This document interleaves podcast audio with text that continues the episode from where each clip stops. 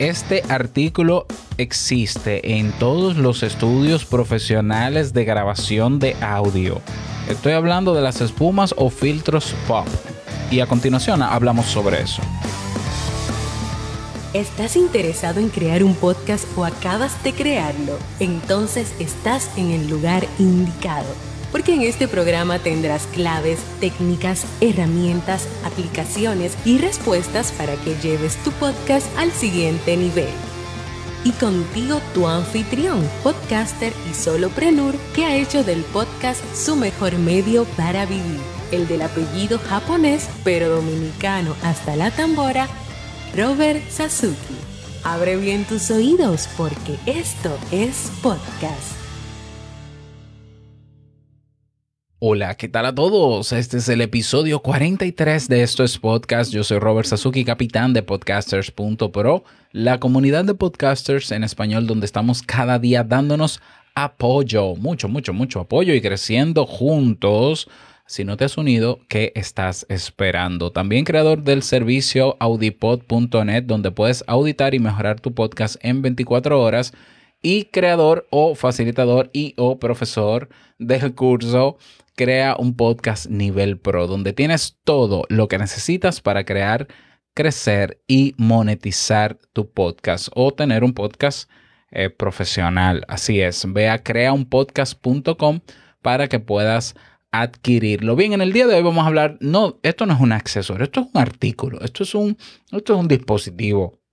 Es decir, esto no es un simple accesorio que se utiliza en las grabaciones son los estudios de grabación profesionales. Estoy hablando de las espumas y filtros pop. Voy a, te voy a decir qué es eso, por si no lo sabes, quizás ya lo sabes, pero eh, no sé si tienes muy claro cuáles son, cuál es el para qué se usa, ¿no? Cuál es el, la razón de ser de estos artículos. Bueno, estoy hablando de que una espuma o filtros antipop o filtros antipopping es una herramienta sencilla con una sencilla función, pero que porque sea sencilla no podemos dejar pasar y de usar. Y es bloquear los golpes de aire al pronunciar palabras con la P o con la B.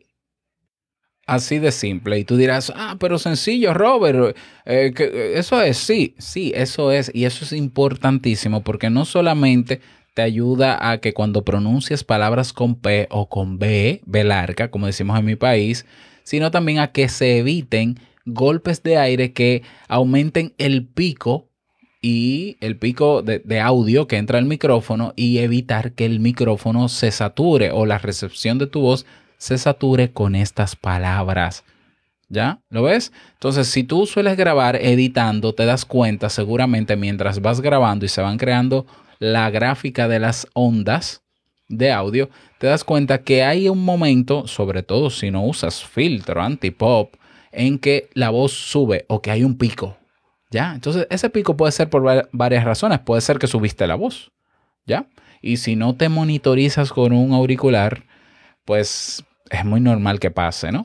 ¿Ya? O subes la voz muy alto en, en ciertas palabras o estás mal, tienes mal posicionado el micrófono, lo tienes muy cerca de la boca y lo tienes justo de frente, no tienes filtro antipop y cuando dices papito o papita, entonces se dispara ese flujo de aire con la P o la B que hace que se genere ese pico. Y luego tienes tú que estar en la edición bajándole, un bajándole el volumen al pico, normalizando audio, haciendo un procesamiento dinámico, etcétera. Entonces, ¿cómo se evita eso? En parte con un filtro antipop. Filtro antipop, claro, también hay otras técnicas para colocar el micrófono para que no suceda. Fíjate que si yo pusiera de frente a mi boca, justo, justo de frente a mi boca, el micrófono y dijera papito. Bueno, tal vez tú no lo escuchas porque tengo un compresor de audio y no me va a permitir hacer ese pico, pero yo me pegué al micrófono. Ahora, yo tengo el micrófono en una posición también a 45 grados inclinado y un poquito debajo de mi boca. Y cuando yo pronuncio palabras con P, el aire va hacia el frente y el micrófono está inclinado un poquito hacia abajo. Aún así, es importante el filtro antipop porque si estoy en un lugar muy ventilado, ese viento puede entrar al micrófono. y puede saturar el micrófono. Entonces, hay, varias, eh, varios tipos de filtros anti-pop. Tenemos el filtro, por ejemplo, cuello de ganso, que digamos, imagínate que tienes una, una media estirada en forma de círculo que se coloca justo enfrente a 90 grados del micrófono y puedes tener el micrófono incluso justo de frente.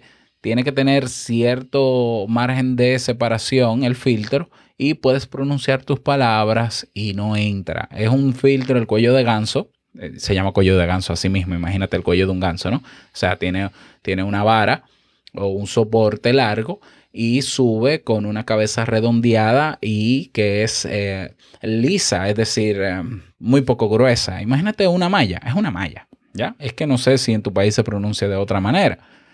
Bueno, eso se coloca frente al micrófono. Es muy utilizado en estudios de grabación profesionales, sobre todo con micrófonos de condensador, ya por, el, por la configuración que tienen y cómo reciben sonido, y es una herramienta bastante útil. ¿ya? Tenemos otro tipo de filtro antipop que es el de el carcasa de malla.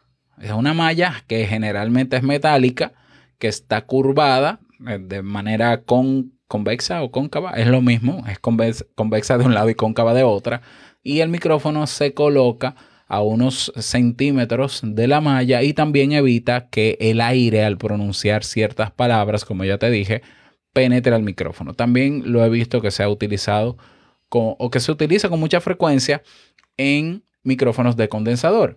Para los micrófonos dinámicos, dinámicos como el que yo utilizo, que estoy utilizando el Rode PodMic, eh, yo utilizo un capuchón. ¿ya? Este cubre la cabeza completa del micrófono y tiene un cierto grosor que me ayuda a que tanto el aire de mi voz no penetre al micrófono o que el viento no entre a la grabación. Bueno, te voy a hacer el ejemplo soplando para que te des cuenta de qué tanto aire pudiera entrar con este filtro. Soplo. Sí entra, sí, sí, sí debes escucharlo, seguro que sí. ¿Ya? Ahora, si yo le quito el filtro, claro, hay que tener en cuenta que este micrófono PodMic supuestamente también tiene una malla que protege de eh, antipop, de palabras con P o con B.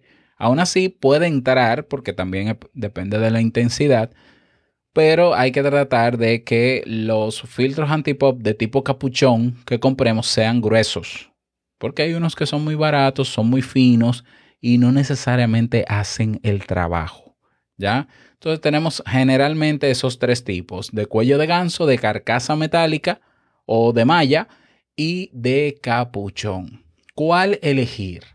A ver, mira, si es un micrófono de condensador, y eso debes saberlo, y si no lo sabes, busca el la marca y el modelo de tu micrófono y te va a decir si es de tipo condensador. Quizás lo que más convenga es un filtro antipod de malla. De, perdón, de malla no, de cuello de ganso. Incluso de malla también, de carcasa de malla. ¿Por qué? Porque tú puedes tener eh, digamos que la cabeza despejada del micrófono, tienes la malla simplemente de frente, puedes separarla al nivel que tú quieras, dependiendo cómo se escuche mientras se graba y puedes manipular la distancia que hay entre el cuello de ganso o la carcasa de malla del micrófono.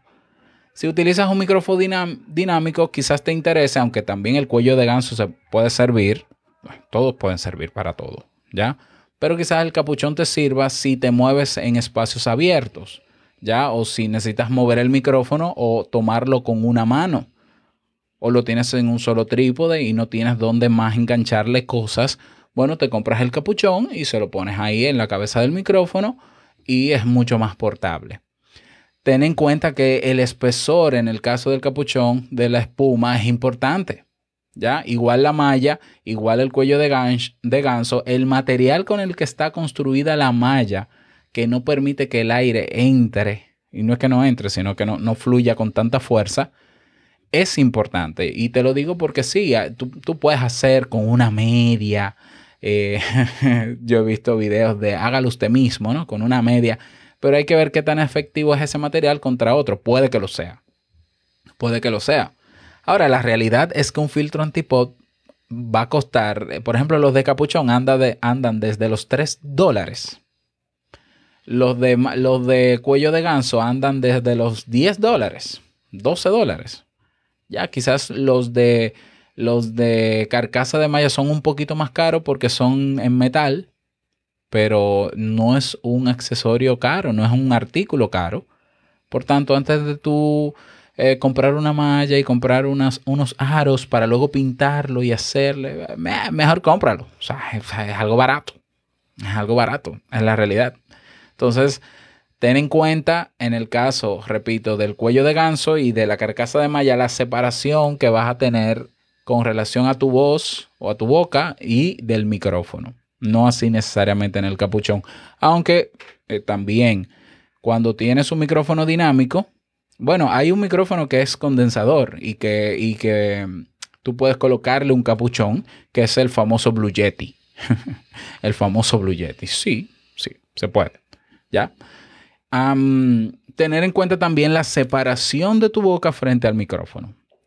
Si es un micrófono, o un micrófono no, si tú en tu estudio no tienes un compresor, no hay manera de comprimir el audio cuando va a llegar a la, a la fuente de grabación, lo ideal es que no te acerques tanto al micrófono. ¿Por qué? Porque van a haber momentos donde puedes, eh, modulando la voz, subirla y saturar el micrófono y eso, por más edición que se haga, no hay solución. Cuando hay un, una entrada de audio saturada o un sonido saturado, es muy difícil de corregir. Entonces, si tú no tienes un compresor, antes de llegar a la grabación, mejor habla por lo menos a 5 dedos de separación de tu boca, teniendo el micrófono, si es dinámico, a 45 grados, digamos que unos un centímetro por debajo de tu boca y trata de nunca hablar directo de frente, mejor dicho, de frente al micrófono. Si es de condensador, la ventaja de que el del micrófono condensador es que eh, tiene una amplitud bastante grande, el patrón polar, y tú puedes alejarte y hablar, pero no te alejes tanto para que se dispare el eco del sitio donde estás, pero tampoco te acerques tanto como para que se afecte algunas palabras o se sature igual. Pero esos son otros elementos que vamos a ver después, el compresor, procesamiento dinámico y otros temas, de eso podemos hablar luego. Así que ya lo sabes, si no tienes tu filtro anti-pop, considéralo. Yo a pesar de que tengo el Rode PodMic, que supuestamente viene con una malla metálica que evita los antipop, yo le compré su capuchón y se siente y se escucha mucho mejor y se ve muchísimo mejor también. Así que es tu consideración, pero tómalo en cuenta al no, hacer, al no ser un artículo costoso, probar. porque probando es que se sabe? Nada más, desearte un buen día. Espero que te sirvan estas recomendaciones. Si te gustó, únete a nuestra comunidad podcasters.pro en Discord. Nos escuchamos mañana. Larga vida al podcasting. Y no olvides que lo que expresas en tu podcast hoy impactará la vida del que escucha mañana. Nos escuchamos, sí, mañana. Chao.